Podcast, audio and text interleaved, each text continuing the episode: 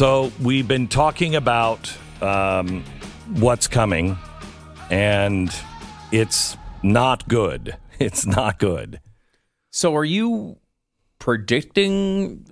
Are you believing that we are around the corner of a real like collapse, a So recession? The What- what are you problem is the problem is timing with me. So when you say right around the corner, I will tell you that a collapse is coming that will change everything.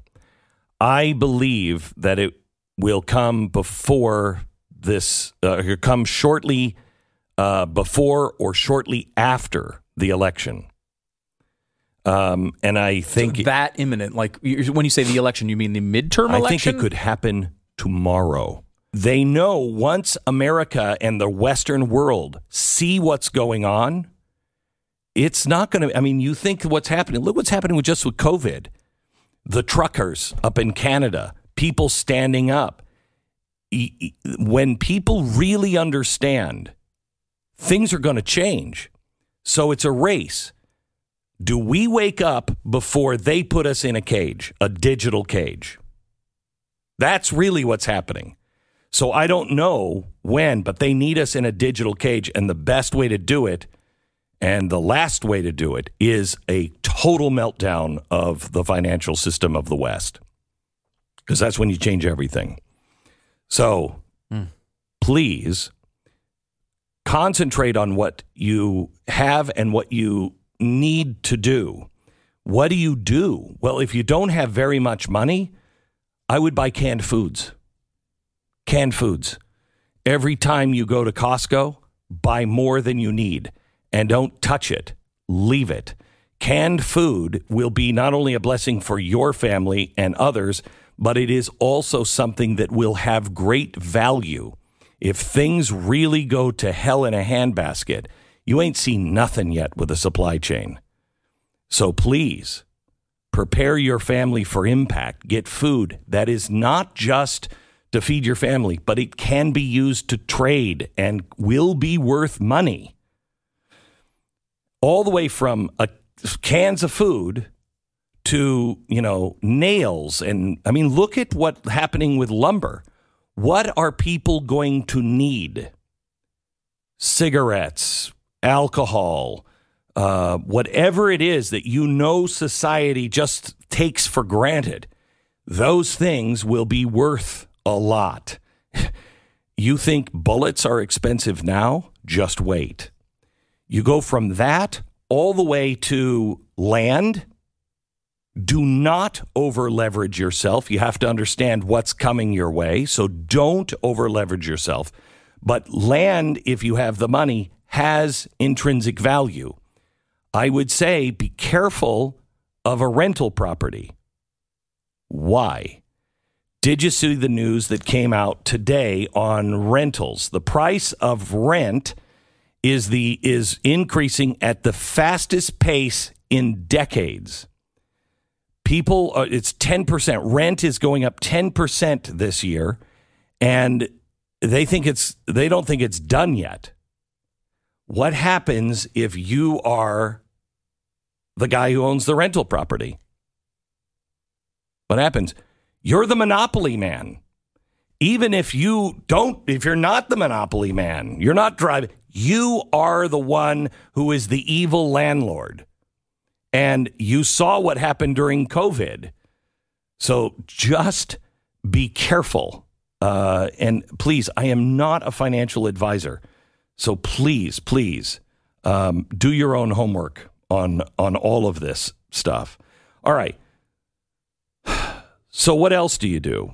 Well, another thing that you you really need to consider just on inflation. By the way, food, land, art, an old Mustang that has been redone. Whatever you know will not ever lose its value. Food is never going to lose its value. A classic whatever that is rare, it should have scarcity or it should be facing scarcity in the future. Um, the next thing you need to do is get your money out of these big banks and tell them why you're doing it. I refuse to do business with any financial institution that is using ESG. When you stop using ESG as a marker, then fine. But until then, put it in a credit union, a local credit union. Keep everything local. Speaking of that, if you haven't thought about your zoning committee yet, it is as important as your school board. I guarantee you, almost every town in America has the 2030 plan, the 30 by 30, which is part of the Great Reset. I can guarantee you it's in your town already. Run and win seats on the zoning committee. You've got to keep this out of your local town and your state. I have talked to several state legislatures uh, in the last week. This is starting to pick up steam, but unfortunately, I think a lot of these states are missing it. Every red state should have, I mean, I think every state should have this, but every red state needs to have an anti ESG bill that is tied directly to the finance uh, markets. If the financial sector they're the enforcer of this. If the financial sector starts enforcing ESG when it comes to making loans, et cetera, et cetera, it will change everything. The energy community knows this. That's why they've already stepped to the plate and they're already changing the law in uh, West Virginia because of coal, in Texas because of oil, Oklahoma because of uh, oil. But it's that's only the E the social justice and governance are just as bad. Call your state and call your legislate, legislators and make sure that they are going to pass an anti ESG bill with the S and the G, not just protecting the oil companies. Protect me too. Tell them that. I am not an oil company, but I'm going to get hit with social justice. Also, call your congressman. The Build Back Better bill, they are working so hard to get that passed. They have to have those final pieces. Nothing in that bill can pass. Nothing. And it's not about the price tag, it's about the pieces of the machine for the Great Reset. I, I hate saying this because this is so urgent. Um, and I hate I hate the fact that this is charging you money. Um, but I have to. The Great Reset. Order the book now, please. Barnes and Noble is taking orders. Amazon won't take orders. Um, take orders now. There's a paper shortage. We've ordered a bazillion books, but I think this thing is going to sell out fast. And you need this book quickly. If you are someone who is in Congress, if you are someone who is in a state house, read it on Kindle now. Now, read it on Kindle.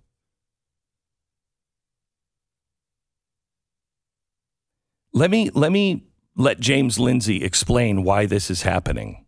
And it is truly terrifying that, you know, progressives have always believed in this utopia that they can have the experts run everything. And when they say that, and you're like, oh well, you know, maybe that's maybe that's good. Have you seen what the experts have done just with COVID? And you're not going to be able to speak out against it. They will silence you. So there's no going back once this starts. And it's close to starting. Why would these companies and everybody do this? Listen to what James Lindsay says in this upcoming podcast on Thursday. Listen to this. You know, I have a theory on this. No, not, sorry, not this one. You know, the uh, the second one with James uh, talking about how tech is uh, thinks they can do the utopian dream. Do they actually believe, or do or or do they know they're only positioning themselves for power? You know, I look at people like Bill Gates and Klaus Schwab at the World Economic mm-hmm. Forum. And I think that they're probably true believers um, in very significant ways, especially Klaus. I think they believe that what's hindered, if you read the Marxism through the 60s, you get this sense that what hindered the Soviet Union was that it lacked the technology necessary to meet the production levels necessary to have a thriving society capitalist society found production, but they have all this exploitation. And that was the big question that they were wrestling with.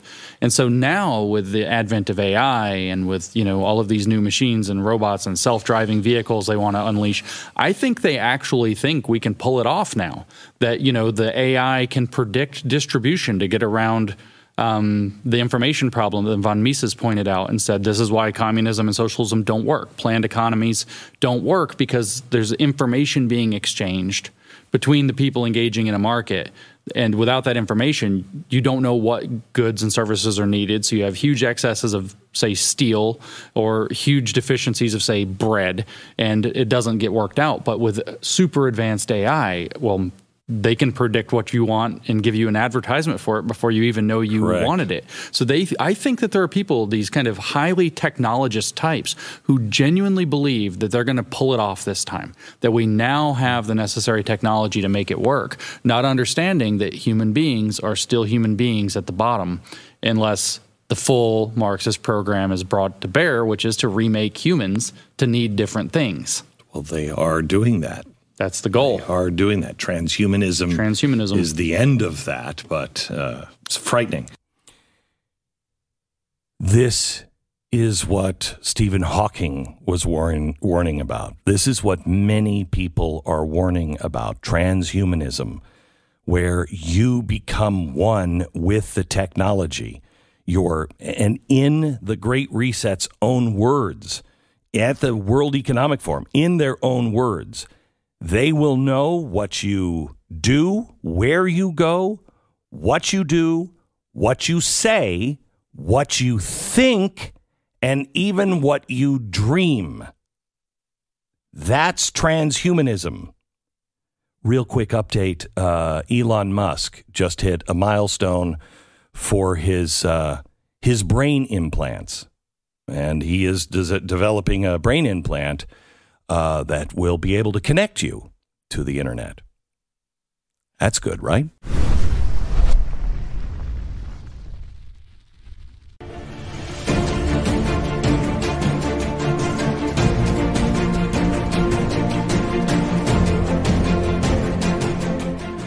You know, I want to start by playing what has to be my favorite clip of the week, even though it's an old one. Uh, this is, you know, I talk about the elites, and I talk about the elites being in this cloud of unknowing about the fact that they're buffoons. Here is a lady. Her name is. Um, uh, she she was at a meeting called the Great Narrative meeting. Okay, and the Great Narrative is in Davos. You know the World Economic Forum, and she's an Oxford economics professor. And she, this is it's almost unbelievable. She she came on and and, and was talking about they're talking about how to get make the narrative so that they well I'll use their words uh, they can guide the creation of a more resilient, inclusive, and sustainable vision of our collective future. In other words, how to talk us into doing what they want us to do. And this Oxford economics professor had this to say.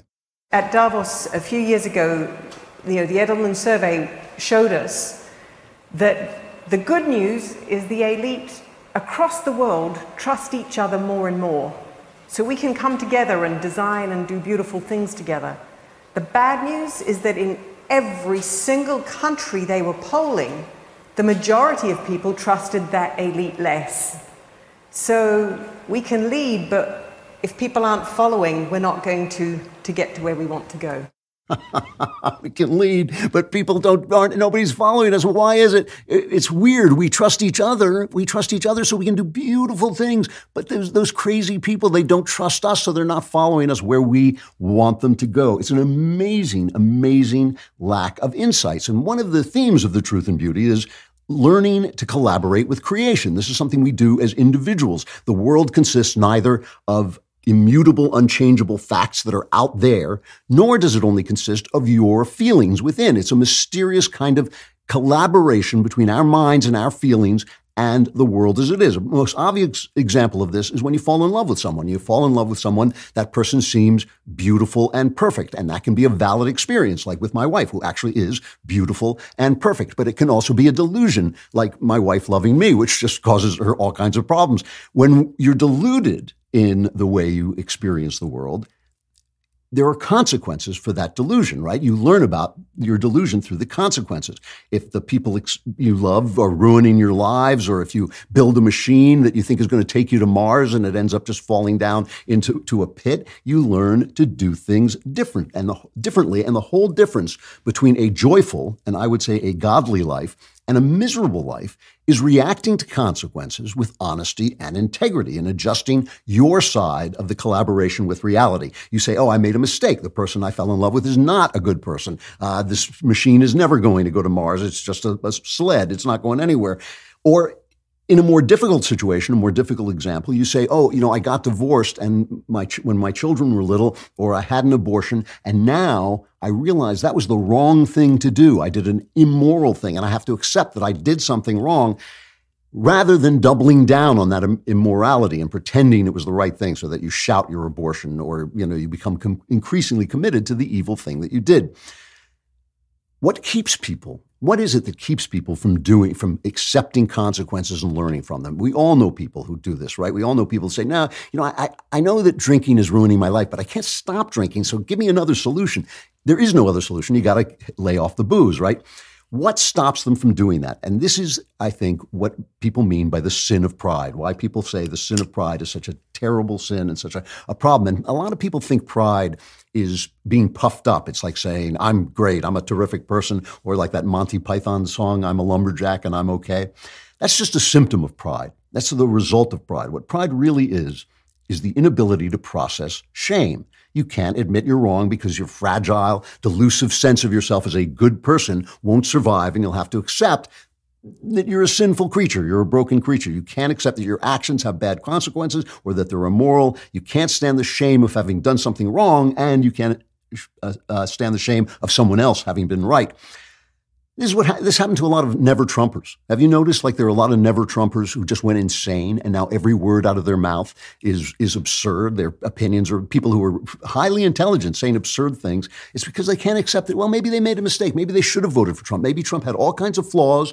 Maybe he was a flawed human being. Maybe they didn't like him, but maybe it was better to have Trump appointing people to the Supreme Court than it would have been having Hillary Clinton uh, appoint three, three justices of the Supreme Court.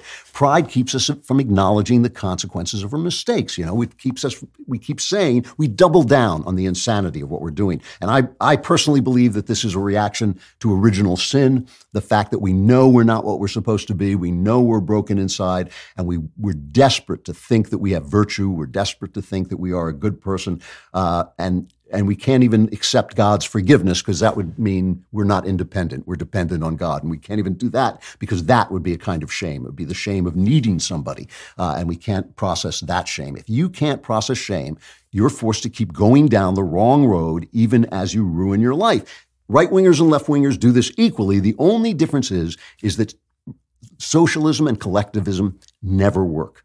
Capitalism and freedom can work when they're connected to moral slash religious values. So we have right wingers have a narrow chance of getting things right. We have a small chance that we might get things right. And through a, a genuine godsend of a conservative coalition of Reagan and Pope John Paul II and Maggie Thatcher, we destroyed the Soviet Union. We destroyed the Soviet Union. For, so for the last 30 years, We've been living without consequences. We haven't had to deal with anything except for some savage tribes in the Middle East. Uh, we've dealt with a couple of medieval terrorists, but we really haven't had to deal with the kind of genuine global uh, pressure that we got from the Soviet Union because of that moment.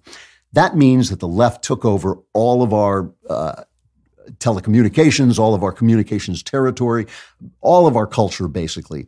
And now the public at large is suddenly having this not so great awakening where we realize, oh, we forgot leftism, collectivism don't work, right? I mean, the economy had a good quarter because we're coming back from having shut down the economy completely. But but people are suffering still because of inflation. We have high crime in our major cities. We have Russia and China and Iran colluding in what they call the resistance. They actually call it this. Uh, it's an effort to destroy the American led world order. So the world order won't be led by a, free nation anymore. It'll be led by uh, these corrupt and autocratic leaders. Uh, we have bigots in ascendancy. Joe Biden saying that the Justice Breyer has announced his retirement from the Supreme Court at the end of this session, and Joe Biden says, "Oh, I'm going to appoint a black lady." And you think, well. Why? You know, that's that's racist. That's sexist. That actually is the thing that you've accused everybody else of. But we're not going to, you know, so now we have racist and sexist at the very highest level of our government, where before that would have been un- unacceptable. And people are suddenly starting to wake up. And you see this, even the left, even and the media, which is the same thing, they can't hide it anymore. Here, you will see Margaret Brennan did one of those Zoom, uh, what do they call them, focus groups. And she asked people, um, she asked people, you know, how, how they like what's going on, right? Here's, here's the, the clip. During the course of the pandemic, we've been listening to Americans through Zoom to get their thoughts on COVID, the economy, and how the government is handling it all. On Friday, we checked back in with six of them. Who feels like we are in a better place now than we were a year ago? Show of hands. No one believes we're in a better spot now. Well, that's not quite true. Somebody believes we're in a better spot now, or somebody at least is telling us that we're in a better spot now. Here he is. As a result of the progress we made, record economic growth, record job growth, faster economic recovery than any other nation on earth, we are better positioned globally than we have been in a long, long time. I love it. I love it. So that's what I'm talking about the sin of pride. The left, which means all our institutions, Academy, Hollywood, news media corporations, in their pride, their inability to process shame, they're just going to double down on insanity. They're going to keep doing what they've been doing no matter how badly it goes. And if you don't if you don't agree with them, if you don't think things are getting better, that's your fault. The elites all love each other. They all trust each other. Everything is great. If only what how come when they look behind them, when they lead and they look behind them, no one is there. You know, what they do is they basically tell you the consequences aren't there. The numbers on the GDP are great. Why aren't you happy just because you can't afford to fill up your car? What's wrong with you? What it's your fault. As somebody said said, uh, Paul Begala said, the Democrats aren't suffering from bad leadership. They're suffering from bad followers. It's your fault in the consequences. Abortion wouldn't be bad if you just stopped feeling guilty about it. People wouldn't kill police officers if they didn't have guns, right? If we, it's not, has nothing to do with us basically condemning all police officers and calling for defunding the police and calling them racist. That's not why they're shooting police in Houston and New York. Two, two young men who were police officers ambushed and killed in New York City uh, three, I think, were shot in Houston. I think, uh, God willing, they're still alive. You know, black communities wouldn't have so much crime if we just stopped arresting people. Right? The problem is not that the crime, the high crime; it's that we just keep arresting people. Blame the consequences rather than the actions. That's that is the effect of pride. As the country faces its not so great awakening, the left is just doubling down on insanity. If you enjoy this content, like and subscribe, and subscribe to the Andrew Klavan podcast, wherever you get your podcasts.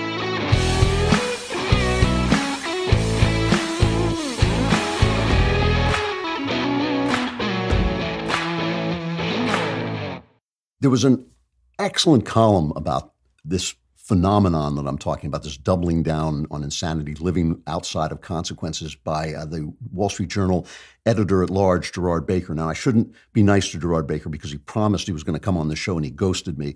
But I'm just going to be the bigger man here and I'll, you know, have some friends drop by his house and let the air out of his tires and then move on because he did write a really great column. It was, it was called Politics Are Already Leading Us into the Metaverse. Let me just read you a little bit of this.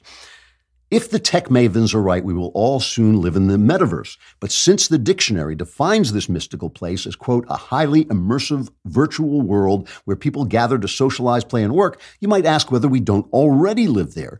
For years, political and cultural leaders in the real world have been creating a virtual make believe one, an artificially constructed reality, a fable and allegory in which performative posturing the, is the modus operandi.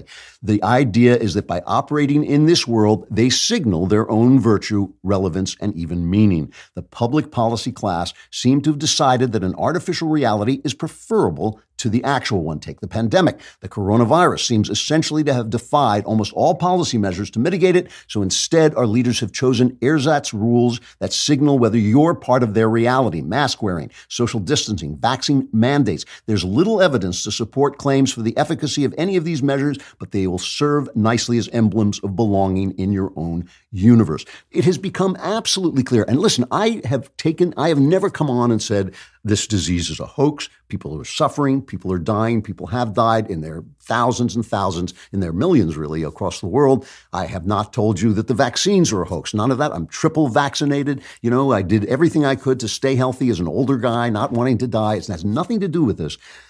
15% of the suffering this country has gone through is because of this disease. 85% is because of people like that lady in Davos who can't wake up to the fact that they're just wrong. They do not know. They're well informed and they're probably very bright, but they're wrong. It's easy. It's easy. It's easy not to be wise, right? They cannot, and that's where the suffering comes from. When you see a headline that says, oh, children are suffering because of the pandemic, businesses are closing because of the pandemic, none of that's true. None of it's happening because of the pandemic. All of it is happening because of bad government reactions. The important point, the important point to remember as we're talking about this, is that the things the government has done, with the possible exception of, of helping uh, create the vaccine, they have not worked, right? There's evidence that the vaccinations have la- uh, low, lessened symptoms for a time. They don't. They're a little bit of a disappointment because they seem to wear off. They don't work as well. They don't stop transmissions. But the masks, for instance, here is Rand Paul speaking absolute truth about the mask, wearing masks the science isn't very good behind this. You know, we've looked at this. In Florida, about half the school districts had a mask mandate, the other half didn't. The incidence of the disease was about the same. In Sweden, they haven't worn masks at all for two years in their school.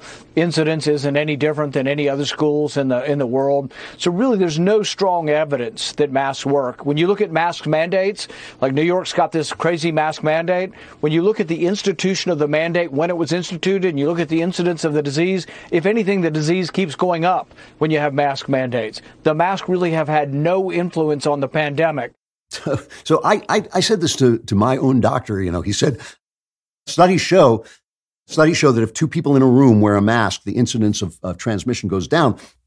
I said, yeah, but that's not the real world. In the real world, people take off their masks, they eat, they talk, they do all these things. It's not working. The numbers, the numbers are just the same no matter where you go. The thing that make, the only thing that makes a difference is whether or not people are packed together like in New York or spread out in South Dakota, right? The masks, meanwhile, are causing serious problems. Children have eating disorders, psychological problems. All of us should be able to see one another's faces. It's important. It's important in the West that we look on one another's faces. And so remember now, remember the mask, the numbers don't show that the masks do anything. So what's the right thing to do? Take the masks off. Leave people alone. You want to wear a mask? Wear a mask. Don't blame anybody else if they don't want to wear a mask. Let me show you this incredible uh, video of people in a, it's in an elevator, I believe, uh, attacking a man. They're all wearing masks. They're all old ladies. They're all wearing masks. And a guy gets on who is not wearing a mask and they assault him. Get out. Get out. Yo, Get out. Get out. Get out. What, what you guys doing? Get out. Get out. Get out. Get out. What you guys doing? Get out. What's wrong with Get you? out. Get out. Don't touch me. Don't you have Do kids? not touch me. Get out. Do not touch me. Get out. I'm not touching you. Do not Oh, did you just hit me? Do Did you just hit me? You just hit me. You just hit me? You too? You Black just Lives me? Matter. Yo, Black this is Lives racist. Wow. Get out. Black Lives Matter. Black Lives Black Matter. Lives Matter. Stop. Yo, stop. Stop recording me. I don't know you. Yo, you need to stop. Get out. No. I'm not getting out. I was here Yes, you first. are. Now, I- just want you to hear what they said. These are white ladies. They're all white ladies. They're hitting a black man and they're screaming as they hit him. As they begin to hit him, they start to scream, Black Lives Matter. Why? Because their own, with their own eyes, they can see that they are behaving animalistically. They can see with their own eyes that they're doing something awful and they're shouting reality down. They're telling reality that it is not what they see. That is the sin of pride in action. And that is a perfect metaphor for the left in this moment.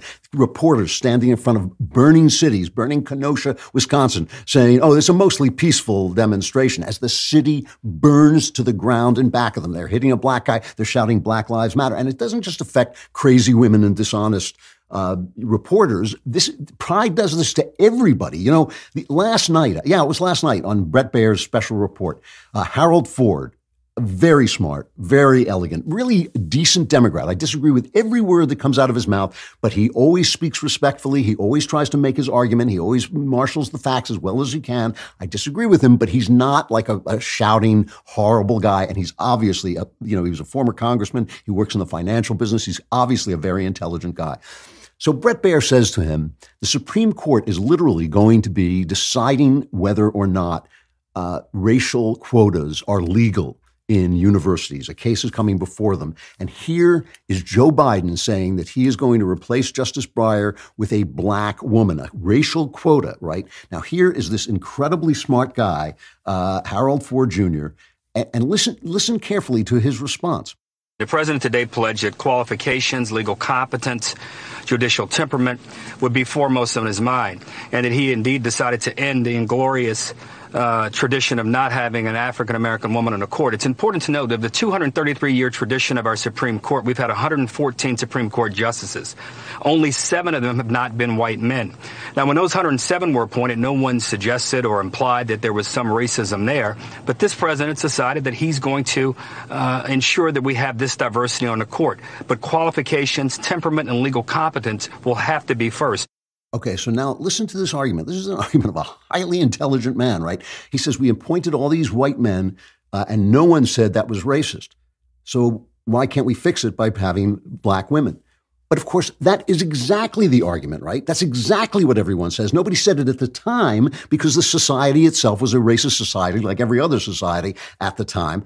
But people say it now, right? What they say is that was racist, that was sexist. We only appointed white men. So adopting those values to fix it is using two wrongs to make a right and extending injustice into a new generation and ensuring bitterness and division continues, right? You just keep doing the wrong thing, you're going to keep getting the same result you can say you can say screw you white people you you know people with white skin were unjust in the past, so we're going to take it out on totally different people with white skin now. Obviously, that's unjust, but you can say that if you say if you make that argument. But you can't claim it wasn't racist in the first place, and therefore needs to be fixed through racism because it was racist in the first place, and racism is wrong.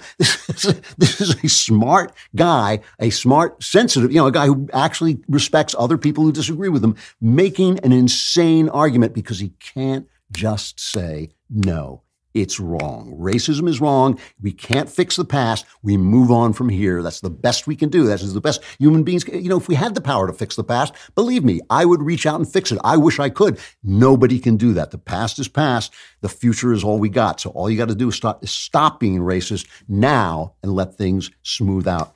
You know, it, the other result of this is you start to idolize fools. You start to idolize fools. Why? Because the more the fool uh, fools you, the more he uh, pulls a scam on you, the more you have to deny that that's what's happening, right? It's like shouting your abortion. It's like shouting that, that some expert has really done the, the greatest thing. You know, uh, the other thing that happened on Special Report, this was a couple days ago, is they, you know, you always get tomorrow's news today on this show, and I did a timeline of how uh, Fauci and Francis Collins, how they covered up the fact that this flu probably was manufactured in a lab in Wuhan, possibly with our funding. And they covered up. And we have the emails. We can show the emails. And Bret Baier, you know, chasing after me a little bit, but they have more reporting power and they did an excellent, excellent job.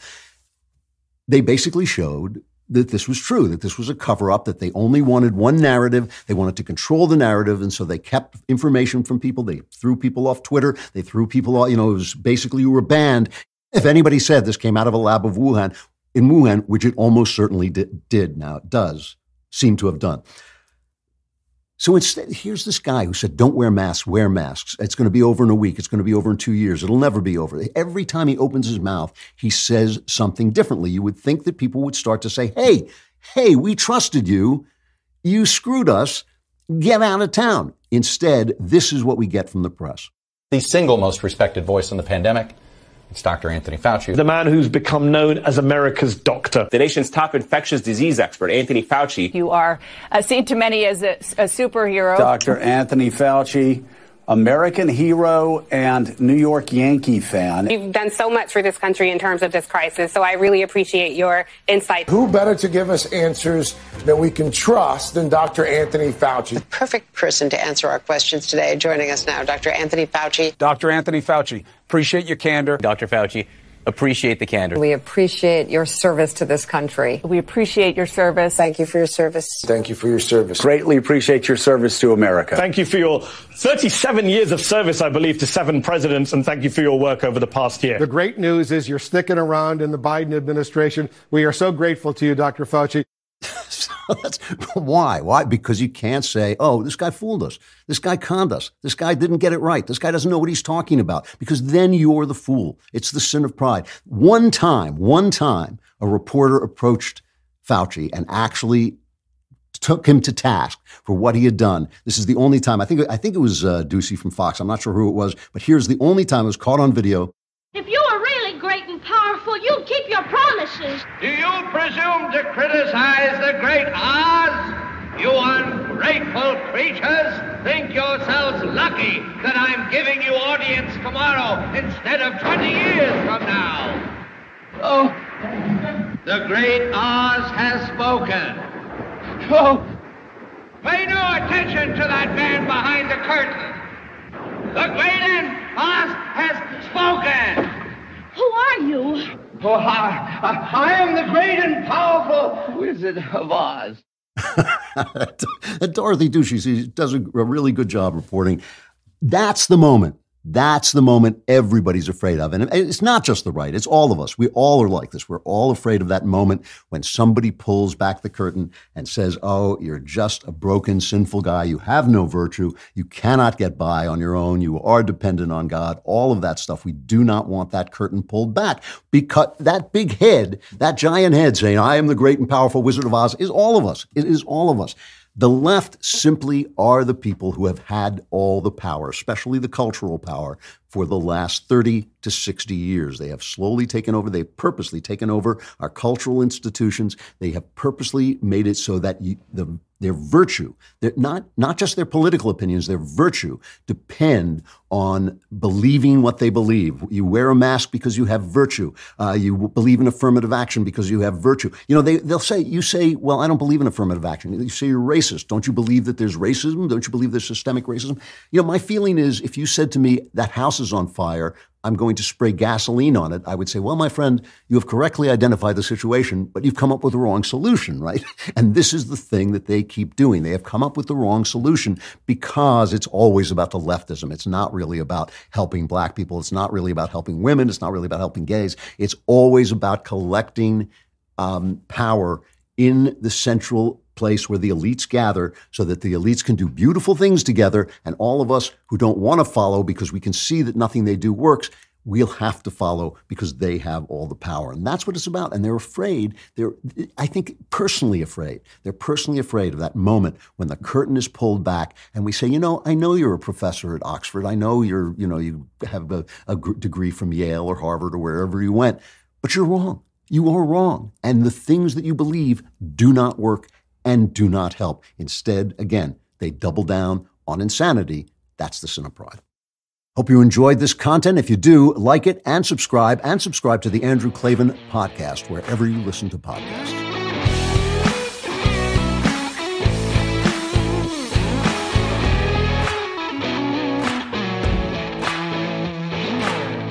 So the Fed, according to this report, bailed out the financial system not with $5 trillion, but with $29 trillion when we were told five.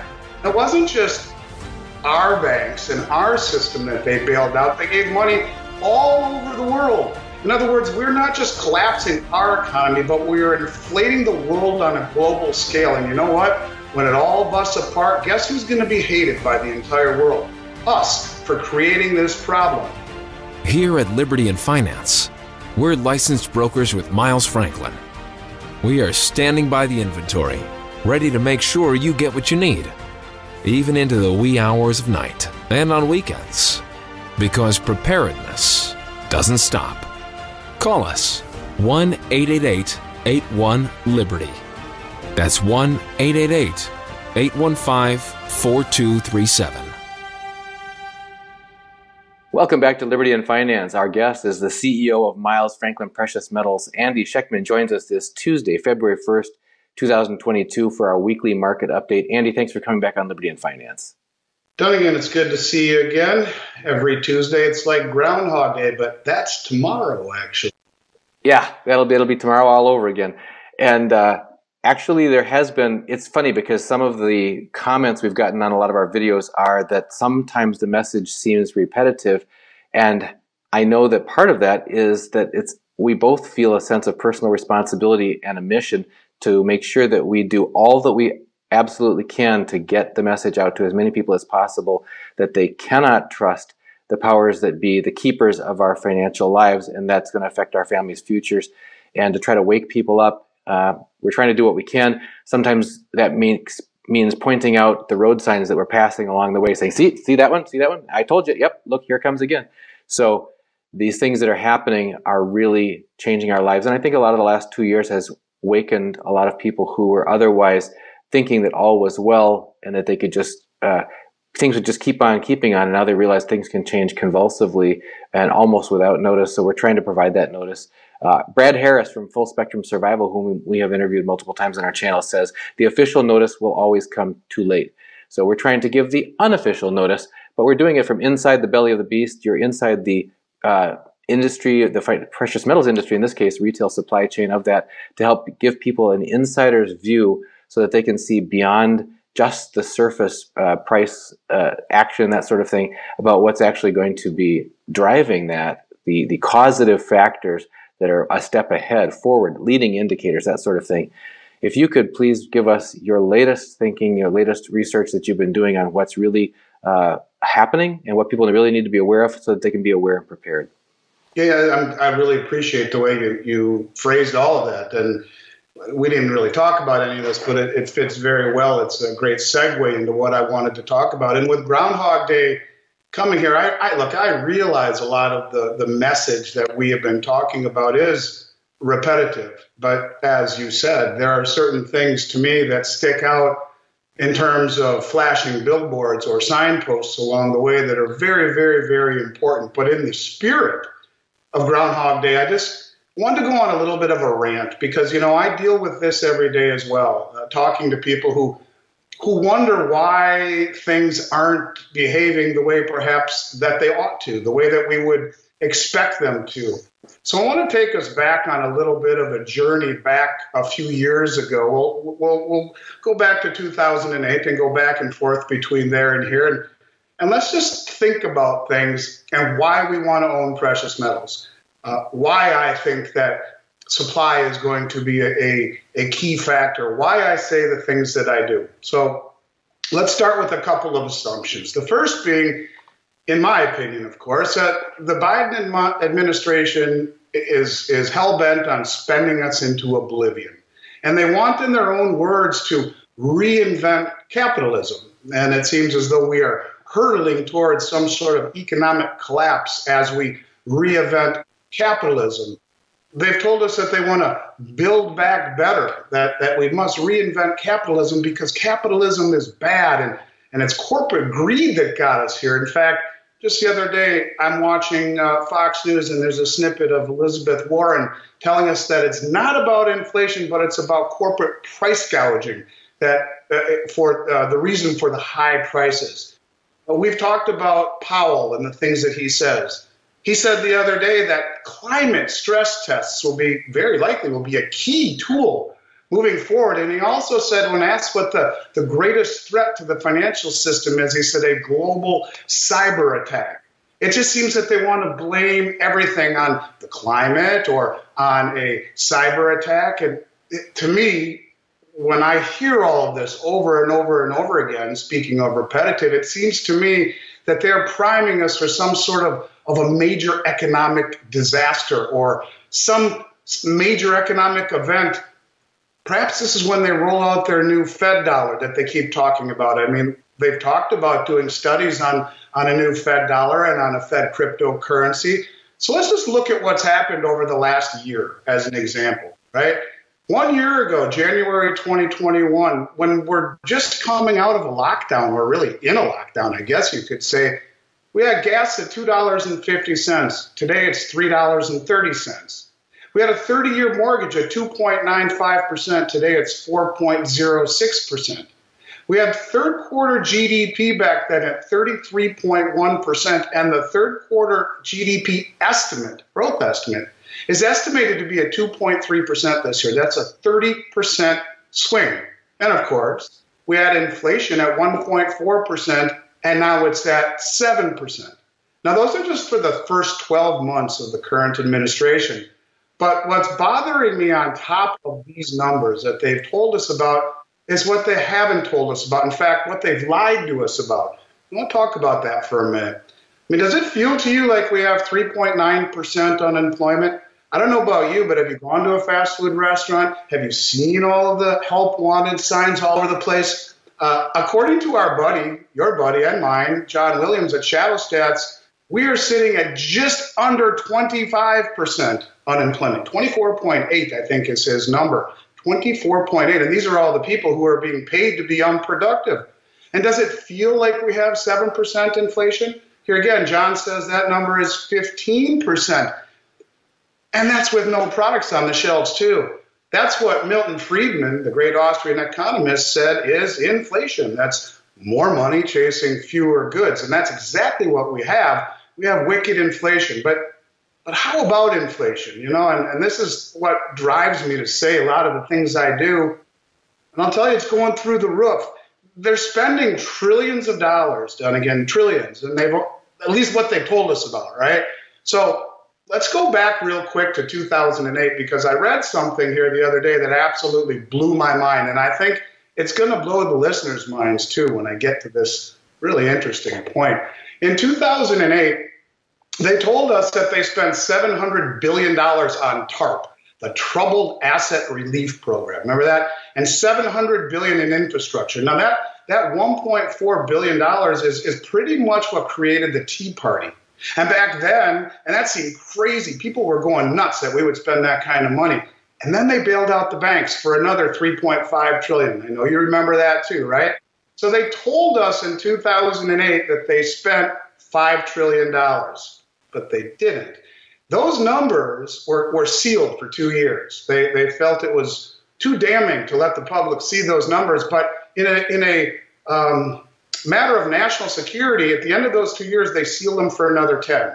And they kept them sealed for, for 10 years. And thanks to the Levy Economics Institute group, who went to the all the way to the Supreme Court with the Federal Reserve under a Freedom of Information Act we found out that the Fed lied to us in a very, very big way. We're now finding out over 10 years later that it was not 5 trillion that they spent. In fact, it was a whole heck of a lot more. Let's talk about it for one second. They gave Bank of America, according to the Freedom of Information Act that has now just been released, $1.3 trillion. They gave Merrill Lynch $1.9 trillion. They gave Morgan Stanley $2 trillion. They gave Citibank, basically nationalizing Citibank, $2.5 trillion. And guess who's a co owner of the New York Federal Reserve? Citibank. Doesn't seem like to me like maybe there's a little bit of conflict of interest there. So the Fed, according to this report, bailed out the financial system not with $5 trillion, but with $29 trillion when we were told five. It wasn't just our banks and our system that they bailed out. They gave money all over the world. They gave 3.7 trillion to Japan, 1.5 trillion to the UK, 1.4 trillion to Germany. In other words, we're not just collapsing our economy, but we are inflating the world on a global scale. And you know what? When it all busts apart, guess who's going to be hated by the entire world? Us for creating this problem. And, you know, if you take a look at what's happening in those countries, Inflation in the United Kingdom is the highest in 30 years. In Germany, it's the highest since World War II. Japan just hit a two year high, but they've been inflating for a long time, but still two year highs. But then again, let's remember these are just the numbers from 2010 that we're just finding out about now. These numbers predate COVID and, and the, the 10 trillion, which doesn't even account for the spending by the Fed, which we don't know. It, it's been sealed. But how about all the trillions in the repo market?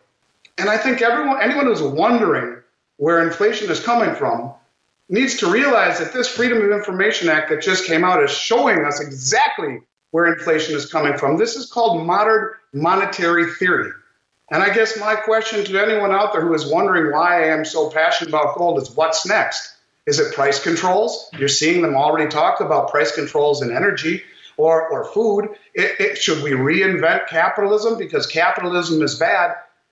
And I just want people to know that where I come from, it is my opinion, after especially after seeing these numbers, that inflation is going to wipe you out.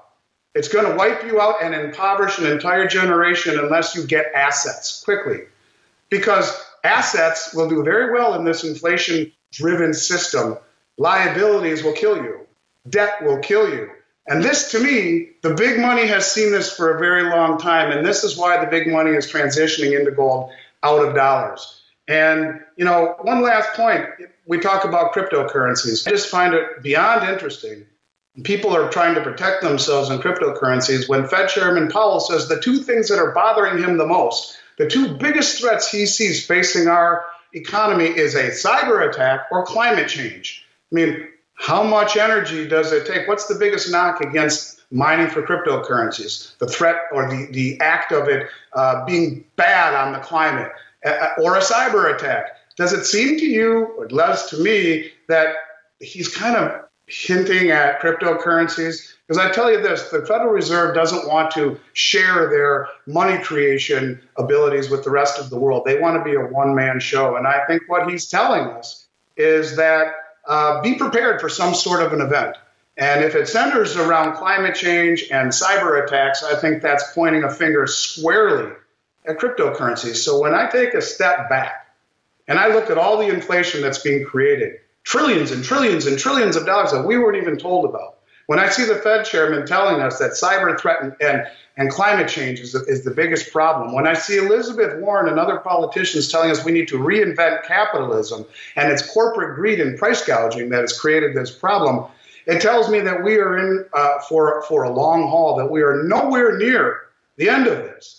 And I just think that people need to understand where I am coming from is specifically rooted in these numbers that if you don't have assets right now, if you don't have gold and silver right now, when this happens, when this reckoning happens, there's going to be a problem because we are at that crossroads. And if they really do get tough on inflation, like they're jawboning about, then you're looking at the greatest market collapse of all times in a Great Depression. And it's my opinion that they can never do that. So they will continue to inflate. And inflate what they tell us they're inflating will be minuscule to what they're actually doing behind the scenes. So in the spirit of Groundhog Day, I would just simply say to you more of the same thing.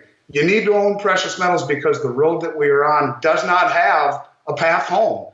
Uh, like we said a few weeks ago, heads you lose, tails you lose. Pick the path of least resistance, and that's where we're going to end up. And that's always been inflation.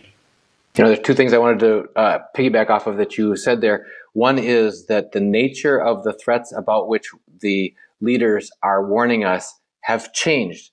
In the past, uh, people like Ron Paul, uh, Daniel McAdams from the Ron Paul Institute, and um, Mike Rivero from What Really Happened have come on our show over a decade talking about all wars are bankers' wars, saying that that these these pitting of one country against another. Oh, those are the bad guys. Now those are the bad guys. Yeah, you're supposed to don't worry about those anymore. That doesn't matter anymore. Now you're supposed to worry about that.